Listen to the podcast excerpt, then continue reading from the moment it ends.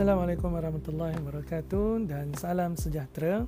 Apa khabar semua kepada uh, pelajar-pelajar baru ya, batch baru untuk bulan yang ke-36. Uh, sedar tak sedar ni dah 3 tahun dah ya Angga buat program ini tanpa berhenti-henti ya setiap bulan untuk peserta-peserta kita. Alhamdulillah Angga telah lalui banyak pengalaman-pengalaman dan Angga percaya kejayaan Uh, dalam program ini adalah bukan setakat saja kepada uh, kemampuan Angah lah untuk bantu anda tetapi yang paling penting adalah uh, sejauh mana anda membantu diri anda sendiri.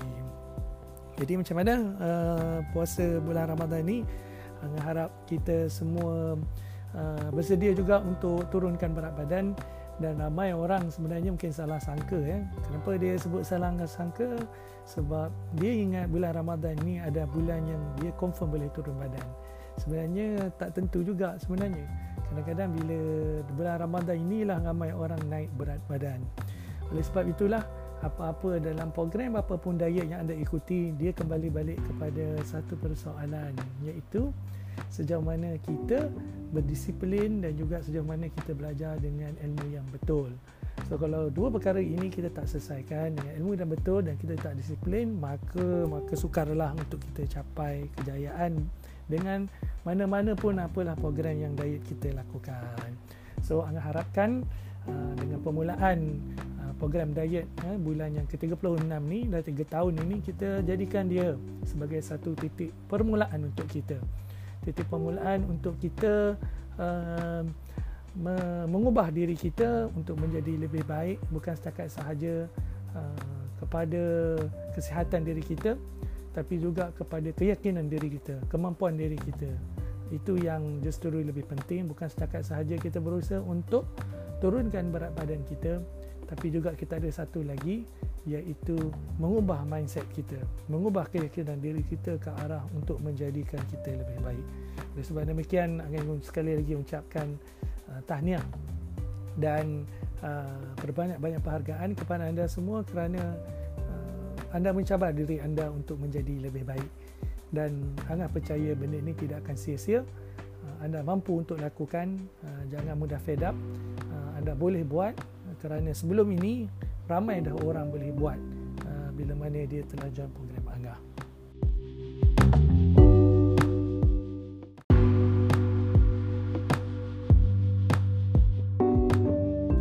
Okey, jadi kita kita akan jawab soalan yang pertama. Soalan pertamanya berbunyi macam mana nak hilangkan rasa pedih perut dan lapar sebab dah selalu makan ikut suka. Uh, pertama sekali uh, kita kena selalu kerap makan. Uh, jangan kita berlapar dalam diet. Bila mana kita berlapar dalam diet, memang kita perut kita akan pedih dan tentunya kita akan lapar. Jadi taktiknya adalah kita bila kita makan kerap, maka kita janganlah makan banyak bila mana kita makan tersebut. Ha, jadi kalau buat macam tu, maka gemuklah kita. Apa yang kita kena buat adalah kita kena makan dengan kerap tapi jumlah yang sedikit-sedikit. So bila kita makan ni sikit, ni makan ni sikit, ni makan ni sikit, maka kita boleh uh, still lagi untuk follow diet. Yang kedua adalah kita kena cuba untuk kurangkan makanan yang uh, bagi angah uh, makanan gula yang ringkas lah. Kerana bila mana kita makan gula yang ringkas, kita uh, akan mudah cepat lapar. So makanan-makanan sebegini sebenarnya dia bagi uh, instant gratification. Maksudnya kita bagi kegembiraan sementara dia mungkin kita akan rasa cepat puas tapi dia akan jadi cepat lepas balik so, oleh sebab itu kita akan kalau boleh kurangkan gula-gula yang ringkas ini kan terutama sekali uh, minuman-minuman ya yang ber, ber, yang manis ni kita kena cuba elakkan. Yang ketiga adalah kita cuba elakkan makanan-makanan yang mungkin uh, inflammation ya yang boleh bagi keradangan terhadap perut. Sebab itu kalau uh, orang-orang yang selalunya gastrik ya dia mengalami masalah ini. Jadi oleh sebab yang demikian kena cuba elakkan makanan-makanan yang boleh memberikan perut kita uh, tidak selesa. Uh, antaranya adalah makanan bergoreng ya. Jadi makanan bergoreng ini kalau kita selalu sangat uh, makan dia uh, sedikit sebanyak dia akan memberikan inflammation ya, memberikan keradangan terhadap uh, perut kita. Oleh sebab yang demikian uh, kita kena inilah uh, berhati-hatilah dengan makanan-makanan yang bergoreng. Uh, lagi satu adalah makanan yang macam contohnya pedas. Eh? Kalau terlalu pedas sangat pun dia akan menyebabkan perut kita pedih.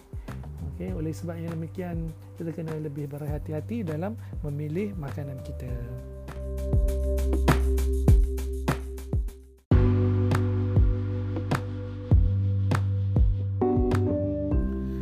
Okey, soalan seterusnya adalah uh, dia berbunyi saya selalu tidur lewat sebab ada kerja dan bila lewat malam akan rasa lapar. Apa yang saya boleh buat untuk atasi dan kawal rasa lapar lewat malam? So ini normal lah. Kalau bagi siapa yang kerja shift, bagi siapa yang mungkin kerja guard contohnya ataupun mungkin kerja yang uh, perlu stay lewat malam, even mak-mak yang breastfeed eh uh, anak-anak dia yang kena menyusu anak dia kadang-kadang ini pun termasuk dalam uh, golongan-golongan yang uh, terpaksa untuk berjaga malam. Jadi tips yang mungkin anda boleh kongsikan adalah pertama sekali anda kena adjust um, uh, bila anda makan. Kalau anda tahu yang anda makan lewat malam, maka anda boleh anjakkan uh, makan malam anda lewat sedikit. Selalunya kalau kita makan dalam pukul uh, 7 ke ataupun makan dalam lepas maghrib ke, eloklah kita anjak uh, sampai kalau boleh sampai pukul 10 malam So kalau pukul 10 malam maka kita boleh tidur dalam pukul 1, pukul 2 macam tu lah. So uh, sebaik-baiknya kita makan ambil ni 2 jam sebelum tidur. Jadi uh, bagi Angah uh, kita boleh try untuk adjust uh, makan malam kita lah. Walaupun demikian Uh, kalau kita perlukan adjust untuk keseluruhan makanan kita uh, waktu makan kita pun uh, ia pun tak ada masalah cumanya dalam program ni disebabkan untuk mudahkan semua orang uh, tentunya anda akan ada sediakan slot. Maksudnya ruang-ruang untuk anda makan lah. Tetapi hakikatnya secara uh, sebenarnya sebenarnya kita tak perlu untuk kita follow ada waktu makan tertentu. Cumanya kita kena ada jarak lah Okey, setiap makan tu dengan makanan yang lain kita ada jarak makanan, tak ada kita makan straight saja sebab uh, kita ada bagi chance untuk perut kita uh, rehat, kena kemudian perut kita jadi lapar balik. Okey, dan kita kena biasakan ada satu pattern dalam uh, badan kita. So uh, kalaulah kita ada rasa, rasa lapar, ni tu tips yang kedua. Mungkin kita boleh try ada satu tips lagi iaitu uh, kita try untuk makan buah-buahan lah. Yang makanan yang ada kalori rendah lah. Ha, contohnya makan uh, buah pear contohnya eh. Ataupun buah apple hijau contohnya. Ataupun kita boleh makan juga sayur-sayuran macam timun contohnya. Uh, tetapi bagi Angah kita cuba elakkanlah untuk makan benda-benda yang ekstra ni lah. Dan kita boleh kalau boleh kita masih lagi kekalkan makanan yang sedia ada. Cumanya kita adjust sedikit eh, anjak sedikit mengikut waktu bangun kita. Tapi apa-apa pun harus Angah remind yang uh, anda harus tidur, uh, tidur cukup lah uh, untuk pastikan proses untuk penurunan berat badan anda uh, lebih baik. Dan ia sebenarnya pun kalau tidur yang cukup ni bukan setakat untuk bagus untuk penurunan berat badan saja tetapi untuk kehidupan kita secara keseluruhan. Okey so pastikan kita tidur uh, tidur dengan cukup. Jangan uh, stay up dalam banyak hari. Uh, pastikan anda rasa bertenaga bila mana anda tidur dan you know better how to get uh, a quality sleep lah Okey.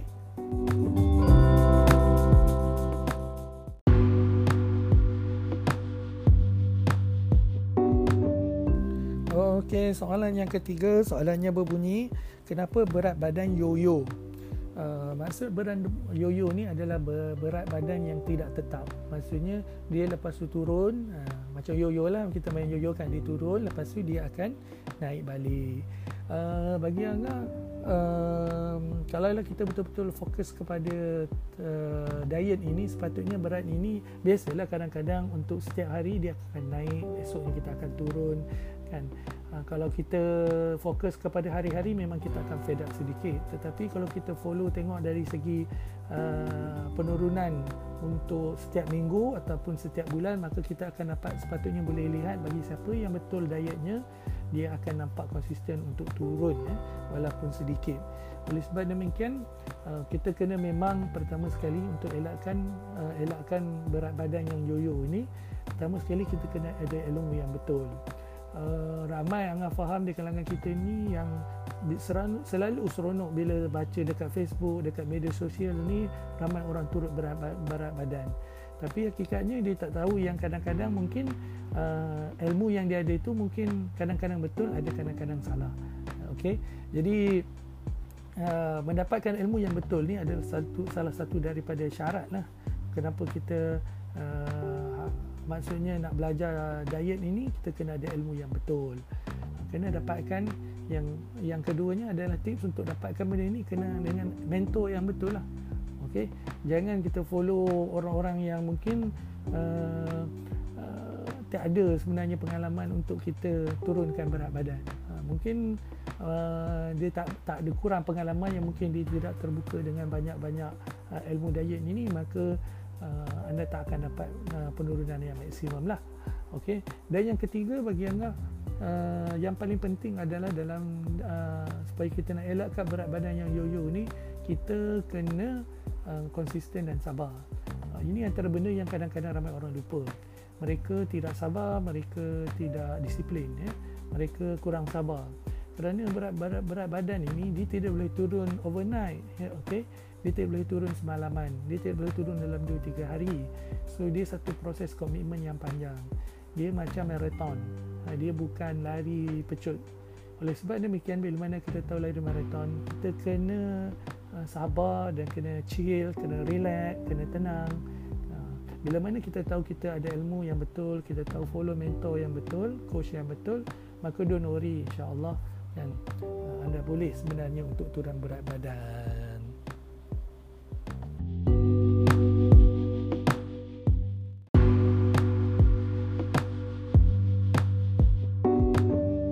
Soalan seterusnya adalah soalan yang keempat. Soalannya berbunyi bagaimana nak buat diet ini ketika bulan puasa susah nak cukupkan intake air 2 liter pada malam hari sebab akan selalu ketandas untuk buang air. Water intake ini uh, uh, kepada semua peserta diet dia sangat pentinglah dalam uh, bukan setakat program diet saja tetapi untuk uh, kesihatan kita keseluruhannya kerana air ini adalah dia menyumbang kepada proses untuk pastikan metabolisme metabolisme kita bergeraklah okey? Jadi oleh sebab yang demikian uh, water intake uh, sangat-sangatlah kita perhatikan memang sangat-sangat kita concern bila mana dalam program diet ini. Anda kena penuhi uh, water intake. Jadi persoalannya kalau waktu dalam puasa ni macam mana? Kerana kita dah lama kita berpuasa selama 12 jam. Lepas tu kita ada masa sedikit sebelum kita tidur. Uh, sebenarnya untuk intake ni kita kena plan. Apa-apa pun kita kena plan. Kita kena rancang. Jangan kita tak rancang ataupun uh, kita secara drastik minum secara banyak dalam satu-satu masa. So memang kita akan kalau boleh badan kita ni dia akan, akan selalu ketandas lah. Okay. Uh, jadi nasihat Angah untuk pada bulan puasa ini pertama sekali anda kena minum pada sahur. At least setidaknya anda boleh minum 250 ml atau sehingga 500 ml. Setengah liter saja I think is already enough dah. Jangan lebih daripada 1 liter ataupun lebih daripada yang sepatutnya sehingga perut anda tidak selesa. Satu lagi yang lebih penting adalah mungkin bila mana anda minum banyak anda akan ketandas pada sebelah paginya dan itu anda menyebabkan anda lesu. Oleh sebab demikian pada waktu sahur jangan berlebih-lebihan dalam kita minum air kosong. Cukup dalam 250 ml sahaja ataupun mungkin setengah liter sahaja pun sudah memadai. Cumanya lepas uh, selepas iftar selepas kita berbuka puasa maka di situ kita ingin betul-betul plan. Maksudnya sebelum kita solat uh, maghrib kita dah minum dah eh Lepas tu selepas maghrib kita sudah minum. Lepas tu lepas sebelum isyak kita dah minum. Selepas isyak kita minum juga. Lepas kita sebelum uh, lepas terawih Satu dua rakaat kita dah minum. So maksudnya kita kena minum dengan kerap Tapi sedikit sedikit sedikit sedikit. Sehinggalah mungkin sampai 9.30 ataupun 10.30 malam I think it's already enough dah untuk kalau kita tidur pukul 12 itu sebab kita akan rajin untuk buang pergi atau pergi ke tandas start bermula dari pukul 10 malam macam tu dan ke atas kita dah start untuk uh, buang air lah. Okey oleh sebab yang demikian uh, bagi yang paling penting adalah kalau kita dah rasa kita punya warna air urine kita air kencing kita dah jernih I think it's already enough dah Cumanya uh, bagi Angah untuk lebih selamat biasakan untuk kita minum seperti mana yang telah Angah bagi tahu dalam uh, WhatsApp kita tu. Okey?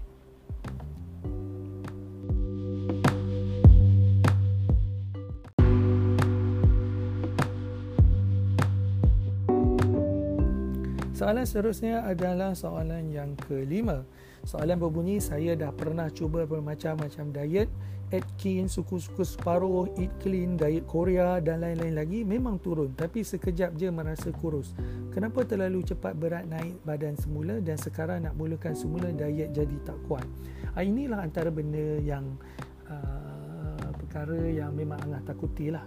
Ya, bila mana kita anda telah cuba mana-mana diet dan anda uh, kemudian rasa fed up dan kemudian anda cuba lagi dan bila mana nak cuba anda akan rasa takut untuk bermula macam orang bercinta jugalah okay? so bila mana dia try first love dia lepas tu tak jadi lepas tu dia nak try balik tentunya dia mengambil masa yang panjang untuk dia berfikir banyak kali lah okay? oleh sebab yang demikian uh, bagi Angah pertama sekali whatever diet yang anda telah buat Pertama sekali uh, konsep yang paling penting bila mana kita nak berdiet ini apa-apa diet sahaja kalau anda nak turun anda jangan lupa satu istilah namanya kalori deficit. So apa-apa sebenarnya diet dalam dunia ini dia kembali kembali kepada konsep ini iaitu kalori deficit. Maksudnya kita makan kurang daripada kuota kita yang sepatutnya dalam sehari tersebut. Jadi sebab itulah ada macam-macam pendekatan lah untuk kita capai target tersebut. Dan itulah wujudnya banyak orang kata strategi-strategi diet lah yang kita dengar yang disebutkan tadi.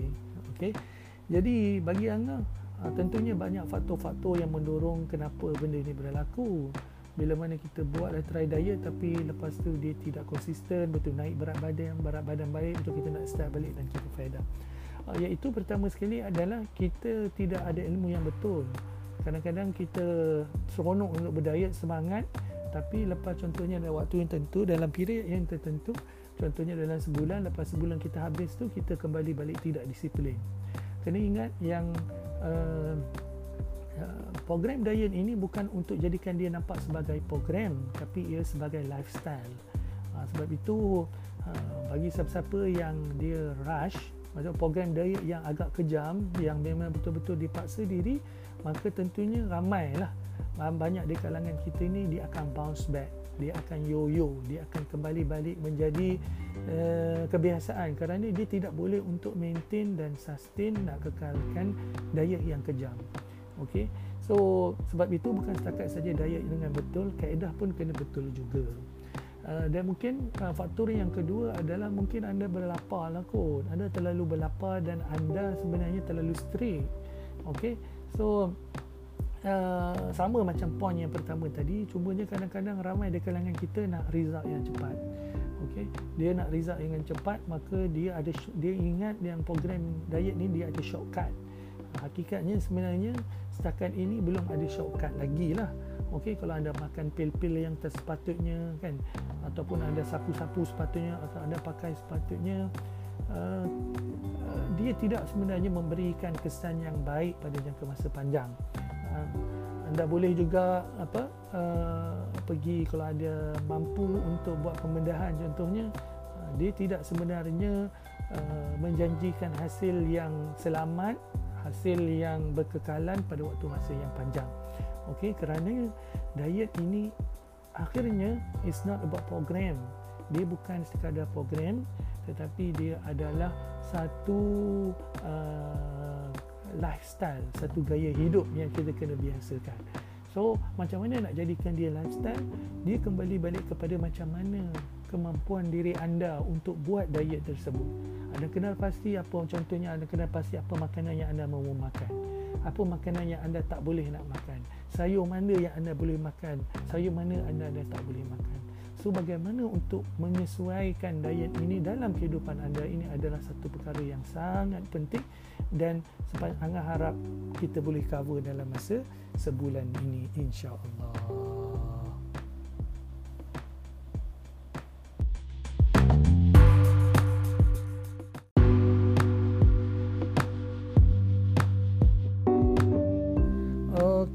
Soalan seterusnya adalah soalan yang keenam. Soalannya berbunyi kalau dah dapat target berat badannya macam mana nak kekalkan dan dengan kurang pengambilan air kosong adakah melambatkan penurunan berat badan. So ni kat sini ada dua soalan sebenarnya ada pecahan uh, ke, uh, dua soalan sebenarnya di sini dan uh, jawablah eh. iaitu pertama sekali macam mana nak kalau dah dapat target berat badan macam nak kekalkan jadi kalau kita nak kekalkan kita kena tahu pertama sekali berapa kalori intake. Berapa banyak kalori yang anda boleh makan dalam masa sehari. Lepas tu anda kena biasakan untuk uh, makan tidak lebih dan tidak kurang. Okey? So plus minus lah untuk kita kata kena exact kena kena makan. Oleh lebih sedikit tak boleh atau kurang sikit tak boleh kita buat anggaran lah. Yang paling penting adalah apa yang anda makan hari ini adalah cukup just nice maksudnya tidak kurang dan tidak lebih. Uh, jadi untuk kita tahu kalori intake ini kita boleh test lah. Kita boleh buat anggaran itu ujian itu dekat internet. Uh, sejauh mana uh, daily requirement kita kalori daily requirement kita. Jadi uh, di situ kita boleh bagi anggaran lah berapa banyak yang kita uh, boleh target berat badan. Okey. Uh, dan soalan yang kedua adalah adakah bila mana kita kurang ambil air kosong dia lambatkan penurunan berat badan? Secara teorinya dia tidak sangat menyumbang kepada uh, penurunan berat badan. Kalau anda cukupkan water intake dia tidak tu, tidaklah menyumbang banyak. Kerana yang paling penting sekali lagi bila mana kita nak turunkan berat badan dia ada satu faktor iaitu uh, defisit kalori. Uh, defisit kalori ini lah menentukan penurunan berat badan. Cumanya air kosong ini dia ada sikit sebanyak menyumbanglah kepada proses tersebut iaitu pertama sekali dia uh, menyebabkan kita rasa full. Okey, kita akan rasa kenyang ataupun kalau kita makan kita tidak akan mudah makan berlebihan. Oleh sebab yang demikian uh, dari segi psikologinya kan dari segi dia penghantaran mindset kepada minda kita ni dia menyebabkan dia sikit sebanyaklah pengambilan air yang cukup ini akan membantu kita untuk menurunkan berat badan. Selain kita tak nafikan jugalah air ini memang sangat penting dalam membantu metabol, melancarkan metabolisme badan kita dan banyak uh, kebaikan-kebaikan kalau sekiranya kita minum air ya. Tak kisahlah air panas ke air sejuk ke masing-masing uh, memberikan manfaat kepada badan kita.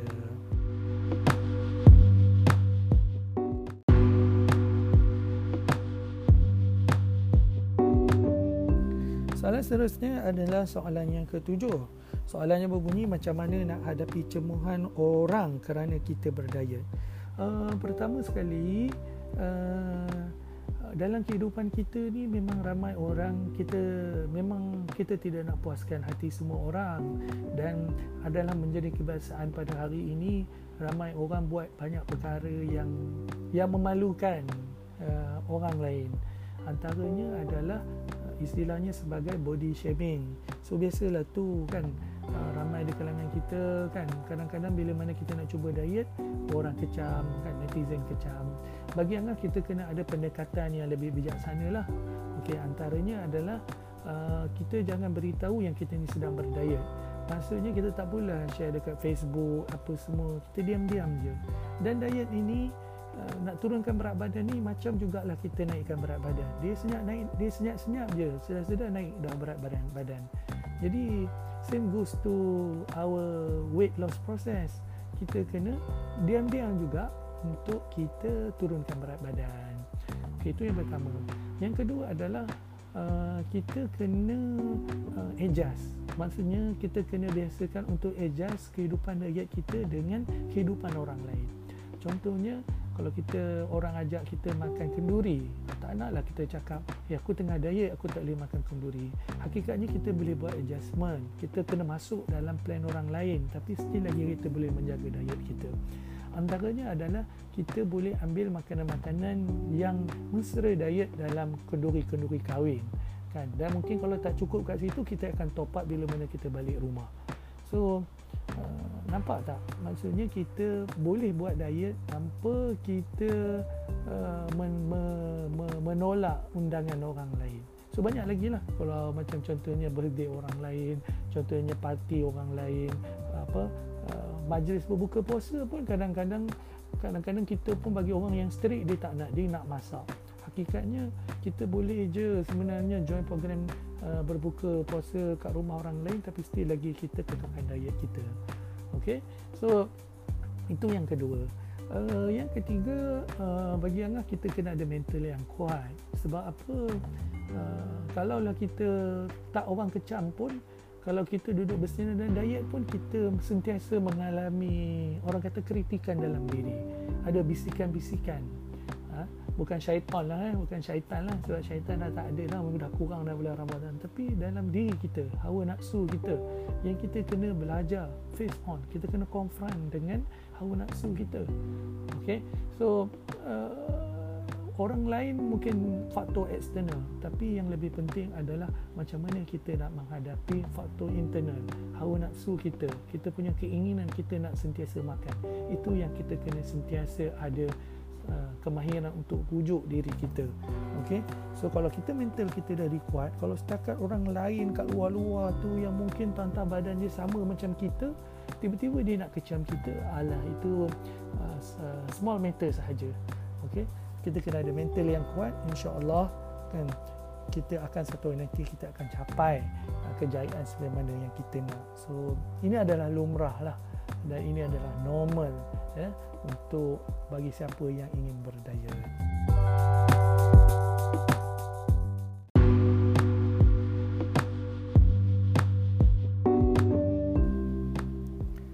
Soalan yang ke-8 Eh, soalannya berbunyi, mampukah saya menurunkan berat badan saya?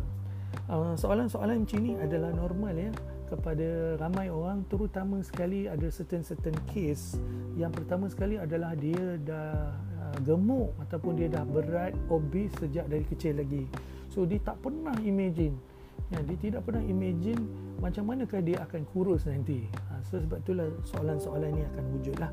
Yang kedua adalah mungkin dia terbaca ilmu yang salah. Maksudnya dia kata susah nak turun berat badan ni. Contohnya kuih uh, contohnya karipap dah kalau makan sekali tu dah 300 kalori. Sedangkan kita dalam sehari dalam makanan tu kita dalam meal tu dalam sekali makan pagi tu ataupun makan iftar tu dalam 500 kalori saja.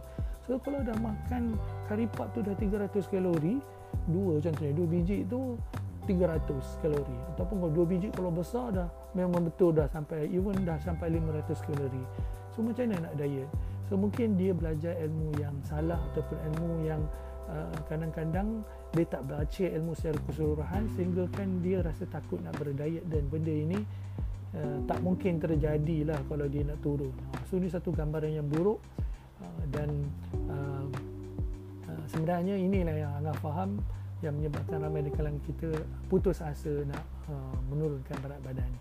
Uh, yang ketiga adalah mungkin dari segi kesnya adalah mungkin environment yang tak membantu. Keluarga-keluarganya memang dah oversize, memang semuanya berat badan besar, ada dah banyak penyakit dan even di kalangan environment dia, di kalangan kawan-kawan dia pun ada banyak yang suka makan, apa-apa semua makan, semua food hunting kan. Ataupun di kalangan kita mungkin dari segi pengurusan duit, dia nampak nak hilang stres makan okey? Kalau marah makan happy makan kalau sendu makan semua nak makan. Ha, itu yang justru berbahaya. So uh, nampaklah masalah ni. Dia bukan setakat external saja tetapi internal juga dia menghadapi masalah. So dia nampak dari segi psikologi pun apa-apa makan dijadikan uh, ruang untuk dia merehatkan fikiran untuk celebrate something untuk me- mengurangkan rasa fed up dia pun uh, putus asa pun dengan makan oleh sebab ini demikian proses begini yang kita cuba rungkaikan dan jangan takut uh, bersedia untuk membantu eh, peserta yang sedang mendengar uh, podcast ini untuk turunkan berat badan. Yakinlah dengan kemampuan diri anda, insya-Allah anda siap sedia untuk bantu diri anda untuk capai berat badan yang ideal insya-Allah.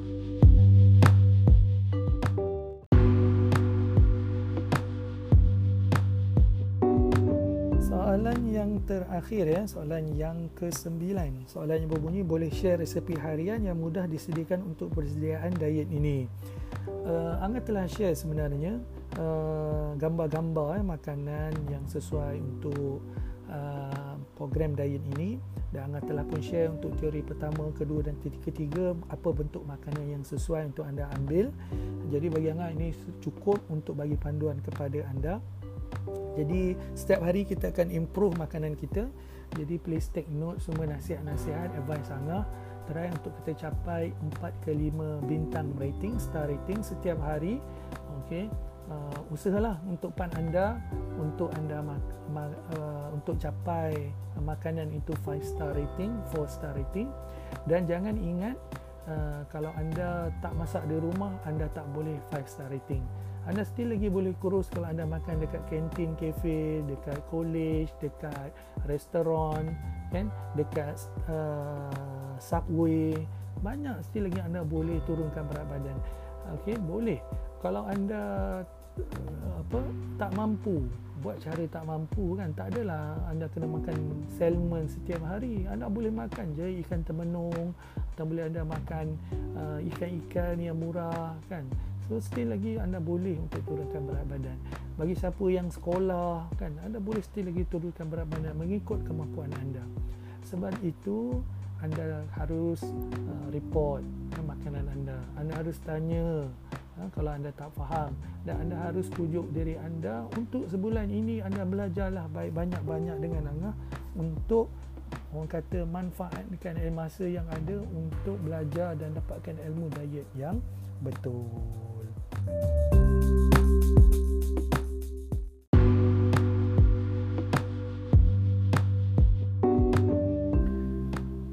Okey, setakat itu saja uh, untuk uh, kali ini. Angah ucapkan terima kasih kepada semua yang bertanya soalan. Uh, bagi Angah, orang yang bertanya soalan ini adalah orang yang uh, ingin benar-benar belajar untuk menimba ilmu dan ini adalah satu perkara yang tidak salah.